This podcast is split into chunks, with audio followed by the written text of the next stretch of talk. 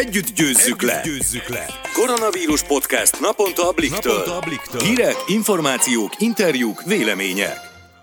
Sziasztok! Ez itt a Blik Irodó podcastje, március 23-án hétfőn. Én Szabadfi Mónika vagyok. Én pedig Balázs Barnabás. Lássuk az elmúlt 24 óra legfontosabb és legizgalmasabb híreit röviden. Győzött a Blik podcastje vagy legalábbis reméljük, hogy hozzájárultunk ahhoz, hogy az emberek úgy döntöttek, mégsem most rohamozzák meg a Balatont a koronavírus járvány kellős közepén. Pár napja még épp a podcastben azon hüledeztünk, hogy kis túlzással a Balaton szánt időszakát megszégyenítő tömegek jelentek meg a strandokon, de úgy tűnik ennek egyenlőre vége. Mondjuk lehet az is segített, hogy már nem csak üres szavakban kérték a helyi polgármesterek az embereket, hogy lehetőleg nem most menjenek a Balatonhoz, hanem lépéseket is tettek. Balatonalmádiban például bezárták a strandot. Mondjuk Barni, szerinted kinek lenne kedves strandolni ebben a hóesésben. Legalábbis itt Zuglóban délelőtt szakadt a hó, és ha jól láttam, az ország több pontján is ugyanez volt a helyzet reggel. Azért kicsit örültem, hogy nem kell kilépnem az ajtón, és itthonról dolgozhatok. Én értem, Móni, hogy nem kell kimozdulni, de múlt héten olyan jó volt az erkéről dolgozni a napsütésben. Most meg még az ablakot sem merem kinyitni, olyan hideg van kint. Nekem nincs se erkélyem, se teraszom, se kertem, szóval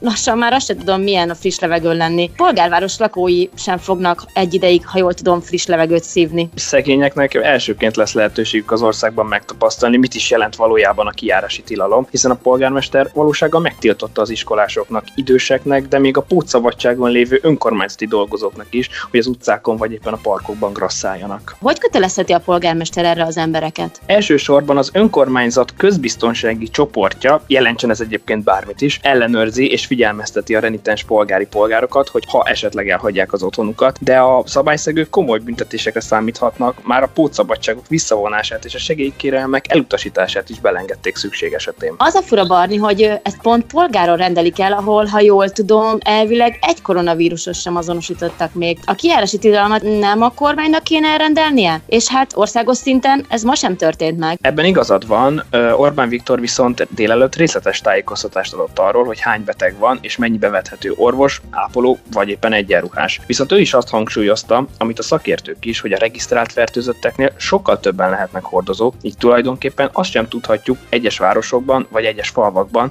valójában hányan kapták el a vírust. Tényleg komolyan kell vennünk az otthonmaradást, mert vészesen közeledünk a tömeges megbetegedések szakaszához. Most már tényleg csak az a kérdés, vajon a vállások vagy a születendő gyermekek száma fog megugrani a koronavírusnak köszönhetően. Ezt sajnos én nem tudom neked megmondani, de a karanténban töltött idő párkapcsolatokra gyakorolt hatásáról és a pornófogyasztásról Hevesi Kriszta szexuálsziológus kérdeztük. Blik, blik, első kézből. Sziasztok, én Csatári Henriett vagyok a Blik újságírója, a vonal túlsó végén pedig dr. Hevesi Krisztina pszichológus van, akivel én már tegeződő viszonyban vagyok. Szia, üdvözöllek! Szia, sziasztok, és üdvözlöm én is a hallgatókat! Mi van azokkal a jellemzően fiatalokkal, akik mondjuk a bulikban ismerték meg az aktuális párjukat, esetleg dedikáltan ezzel a céllal indultak el péntek este szórakozni. Hát ugye most ők se tudnak menni, ráadásul szórakozó helyek sincsenek nyitva. Mit eredményezhet ez? Lehet-e esetleg ebből egy olyan belső feszültség, ami már mondjuk kártékony? Hogy a párkapcsolatunk, vagy egyáltalán a kapcsolatunk és a szexuális életünk hogy alakul ebben az időszakban, az nagyon egyéni, és most, hogyha ilyen kisebb csoportosításokat végzünk. Nyilván, akik így személyesen vadáztak úgymond az alkalmi kalandokra, az ő esetükben inkább ezt a fajta felcsippentést, hókáp stílust fogták. Természetesen, hogy itt ilyen értelemben át kell térniük az online ismerkedésre, amint ahogy már előbb utaltam rá, nem biztos, hogy a kárukra lesz. És egyébként hát viszont ami tény, tehát amit az egyedülállókat érinti, hogy sajnos valószínűleg egy erőteljesebb internetes függőség fog megjelenni. Nyilván, mert hogy számukra csak így ez a külvilág felé a kapcsolat, illetve hát hadd tegyem hozzá, hogy valószínűleg a pornófilmek iránti függőség is fel fog erősödni. Ugyanúgy viszont akkor egy pillanatra még itt visszatérve a párok esetében, nyilván függ attól, hogy ketten vannak a lakásban, vagy pedig, vagy pedig már, már van esetleg, vagy vannak gyerekek. Egyébként azt hadd tegyem hozzá, pont az jutott eszembe, hogy valószínűleg akik nagyon régóta vágynak gyerekre, babavárás, és még nem érkezett, nem kopogtatott a gólya, véleményem szerint, hogy esetükben is lesz egyfajta baby boom, mert ugye eddig rástresszeltek arra, hogy miért nem jön a gyerek, és hát ez általában nem szokott jót tenni a baba érkezésének. Most viszont a külvilág stressz eltereli a figyelmüket arról, hogy erre görcsöljenek rá, és ugye, ha nem várjuk, akkor viszont váratlanul bekopogtathat. Nyilván a, a kisgyerekesek esetében függ attól, hogy milyen a lakás elrendezése, mennyi idős, hány gyerek van, tehát hogy mennyire tudnak itt tényleg lopott időszakokat maguknak félretenni. Egyébként pedig hát itt most elsősorban pároknak, tehát elsősorban ketten a lakásban lévő pároknak, bár tulajdonképpen az egyedülállók esetében is egyfajta továbbképzésként annyit, hogyha hozzá tehetek, hogy pont emiatt készítettem egy ilyen YouTube csatornát, ahol mindenféle ilyen szexuális praktikák és egyebek vannak, illetve nem is így fogalmaznék, hanem inkább úgy, hogy a legfontosabb problémák és elakadások, és azokra szeretnék egyfajta tanácsot, vagy intelmeket, illetve trükköket adni. Tehát tényleg itt akár a legrészletesebb szexuális együttlétés technikáknak a fejlesztése, javítása, de ugyanez igaz ugyanúgy a páros együttlétek esetében is. Sokszor megkapom a felnőttek, tehát úgy mondom, hogy a, a mondjuk 40-50-es korosztálytól, hogy ó, hát mi se kaptunk felvilágosítást, aztán csak megoldottuk. Igen, de ugyanakkor hadd tegyem hozzá, hogy viszont nem is volt annyi torz és rossz információ, mint most az internet révén fent. És sajnos itt vissza kell kanyarodjak a felnőtt filmekhez, amivel meg már tényleg az egészen kicsi gyerekek találkoznak, és bizony mind érzelmileg, mind pedig a szexuális életüket nagyon rossz irányba tereli. És hát sajnos az is tény, hogy aktuálisan ez az első számú szexedukációs eszköz, és nem csak Magyarországon, hanem az egész világon. Most vegyük mondjuk a 15-20 éves korosztályt, akik ugye most nem mennek el bulizni, és tegyük fel szinglik, nekik ugye maradnak a pornófilmek és a különböző videó megosztó portálok. Mennyire jó, hogyha mondjuk tegyük fel egy-két hétig vagy hónapig, most csak ez van a fiataloknak. Azt szoktam mondani, ha valaki például szakítást követően, átlag én egy olyan két évre szoktam datálni azt, hogyha szakítást követően elsősorban itt férfiakról beszélünk, mert ez egy nagyon érdekes nemi különbség, hogy a férfiak esetében, hogy ugye sokkal nagyobb érdeklődést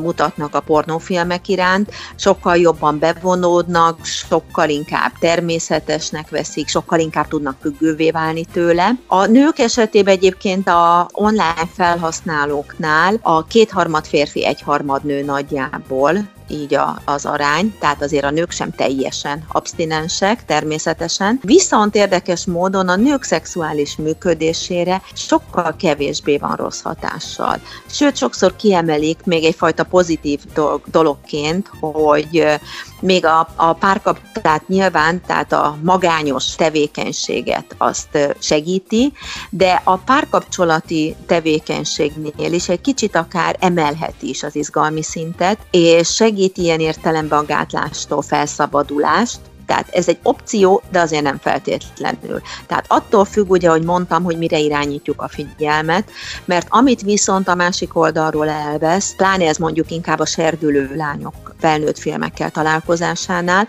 hogy ugye azt látják, hogy ők nem így élvezik az együttlétet, és ezért bizony nagyon gyakran megjátszák emiatt aztán, meg hát ugye bár ott azért sokkal kevesebb az előjáték, nem alakul ki úgy az izgalom, akár fájdalom élményhez vezethet, illetve akár szoronghatnak is amiatt, hogy nem úgy néznek ki, mint a filmeken. Nem úgy néznek ki, nem úgy élvezik az együttlétet. Azért tettem hozzá, hogy a nők esetében sokkal megosztóbb.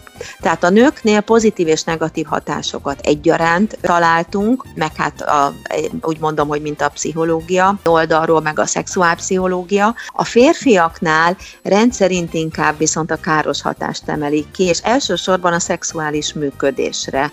Ugye, mert hogy a férfiak vizuális típusok, és ebből kifolyólag sokkal inkább a látványa fontos. És mivel ott az interneten ez a gyors szörfözéshez szoknak hozzá, amit aztán a való élet nem tud produkálni, ugye? Tehát a partnert nem lehet olyan gyorsan váltogatni vizuális képek formájában, tehát nem éri el azt a szexuális ingat, inger küszöböt, a sima partner azt követően, mint amihez hozzászoktak. Azt, hogy mennyi ideig fog tartani a karantén, nyilván függ attól, hogy már mint a karantén időtartamától, hogy mennyire lesz ez káros hatással. Egyébként én rendszeresen szoktam ezen nevetni, ugye hát sokszor egyetemistákkal foglalkozva, hogy illetve őket tanítva, hogy hát igen, igen, a vizsgai időszakban szinte mindenki egy kicsit pornófilm függővé válik, persze ilyenkor nagy nevetés van, mert tény az, hogy ugye hát egyrészt az egyedüllét, másrészt a megemelkedett stressz szint miatt, hogy sokkal gyakrabban élnek ezzel a lehetőséggel, viszont fontos ugye emberi létünk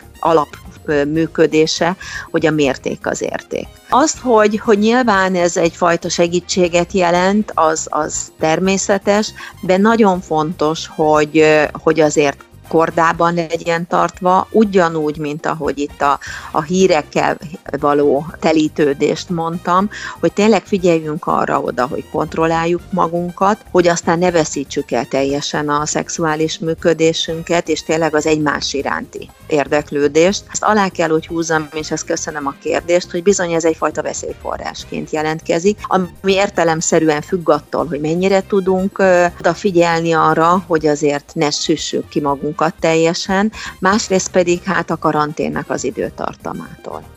Mit gondolsz a karanténnek, az összezártságnak, mi lesz az eredménye? Több új szerelem szövődik, és tényleg lesz egy baby boom, vagy vállásból és szakításból lesz-e több? Mit gondolsz? Azt gondolom, hogy most itt egy picit hadd bontsam három részre ilyen értelemben a kapcsolatokat, hogy véleményem szerint az egyedülálló köz sokkal több olyan értelemben szerelem fog szövődni, hogy jobban odafigyelnek, jobban megismerik egymást, közel kerülnek egymáshoz, és amikor aztán a találkozás van, ugye már sokkal elnézőbbek vagyunk egy olyan ember iránt, akit megkedveltük, akit szeretünk, akit már tényleg érzelmileg is közel érzünk magunkhoz. Tehát ez, a, ez az egyedülállók esetében, amit én prognosztizálnék. A másik az az, hogy baby boom szerintem mindenképpen lesz, mert hogy igen, több időnk van egymásra. Mondom, tehát ez részben azért a stressz is kiváltja, tehát ugye a legjobb stressz levezető az együttlét minden téren, tehát akár a gondoskodás, babusgatás, akár pedig hát egyáltalán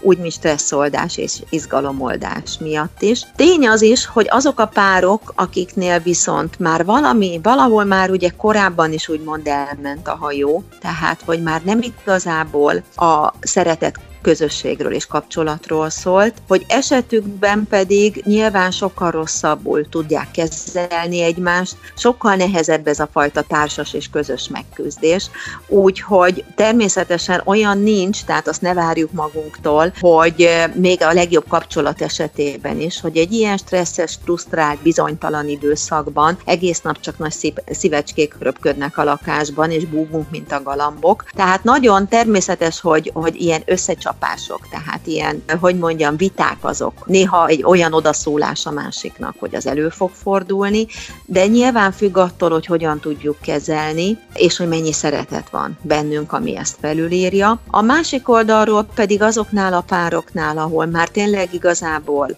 egy vékony szál tartotta össze, és inkább az, hogy nagyon kevés időt töltöttek egymással. Kevés idejük volt egymásra, és a hétköznapi feladatok elvitték a figyelmet arról, hogy ez a kapcsolat kapcsolat már valójában már, már régen megszűnt. Ez a társas magány kategóriája. Ők valószínűleg sokkal nehezebben fogják ezt, úgy, mint a karantént átvészelni, illetve az utána lévő időszakban is inkább valószínű, hogy akkor külön útra térnek. Kriszta, nagyon szépen köszönöm, hogy válaszoltál a kérdéseinkre. Én is köszönöm a kérdéseket, és köszönöm, aki hallgatott minket. Köszönjük a hasznos infókat a szexuálpszichológusnak. Következő szakértőnk dr. Bense Tamás házi orvos lesz, aki többek között a kézmosás fontosságáról és a különböző tárgyak, élelmiszerek hatékony fertőtlenítéséről kérdezett Vajta Zoltán kollégánk. Blik, Blik első kézből. Amikor otthon vagyunk mondjuk egész nap, kell-e használni minden kézmosásnál fertőtlenítést, és kell-e olyan gyakran kezet mosni otthon, ha sehova nem mentünk, mint amikor mondjuk megjövünk valahova, vagy valahol vagyunk odakint. Feltétlenül többször kell otthon kezet mosni, hiszen étkezés előtt, étkezés után. Ha élelmiszerrel foglalkozom, ha a pókstáv kivettem a pókstát, a pókstá átvételénél is utána a kézmosás fertőtlenítés mindenféleképpen érdemes, sőt, mi több, amit tudok, felületfertőtlenítek. Tehát a fémtárgyakat minden további nélkül le lehet fújni fertőtlenítővel, nem fémtárgyakat, tehát ilyen, hogy újság, vagy levél, vagy ami sok ember kezén keresztül mehetett, vagy akár pénz is. Ezt nyugodtan egy vasalóval át lehet vasalni. 60 fok fölötti hőmérsékletet nem nagyon szeretik a vírusok, tehát otthon kényelmesen van rá idejünk, hogy átveszem kesztyűbe, leteszem, és akkor annyi van, hogy nem minden egyes oldal, de annyi van, hogy az újságot kívülről, belülről melegvassal, melegvasalóval szépen átdolgozom, és utána fertőtlenítő kézmosás, azt a felületet is, ahol csináltam ezt a vasalást, azt is lefertőtlenítem, és akkor gyakorlatilag nagyon-nagyon sokat tettem annak érdekében, tehát apróságra is figyelni. A bejövő élelmiszert is, amit lehet minden, mossunk meg a tojás kivételével, ugye a tojásnak van egy védő rétege, a tojást azt a felhasználásra felütés előtt viszont feltétlenül érdemes fertőtlenítővel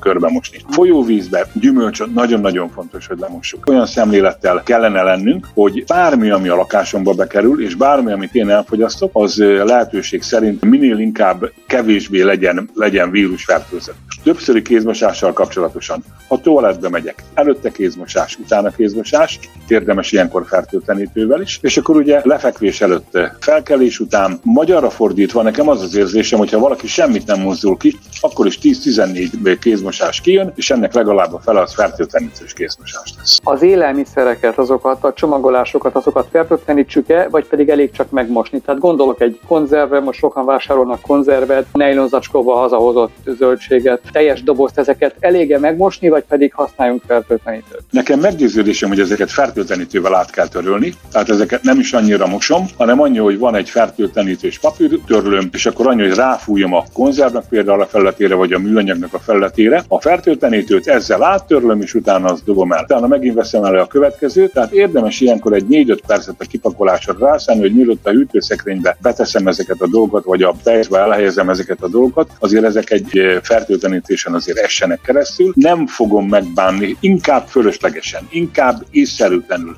inkább gondolják azt a családtagjaim, hogy, hogy túlzottan tisztaságmániás vagyok, de nagyon biztos vagyok benne, és, és ez alátámasztott tény, hogy ezeken a tárgyakon bizony hosszabb időn keresztül meg tudnak maradni. Tény az, hogy nem olyan nagy számban. Tény az, hogy jóval kisebb a fertőzés lehetősége, mint hogyha egy vírushordozó mondjuk telibe köhög 2 méter távolságból, védőeszköz nélkül, de attól függetlenül minden lehetőséget meg kell használni, és, és minden lehetőséget kihasználni arra, hogy nem kimenni, amit lehet otthon intézni.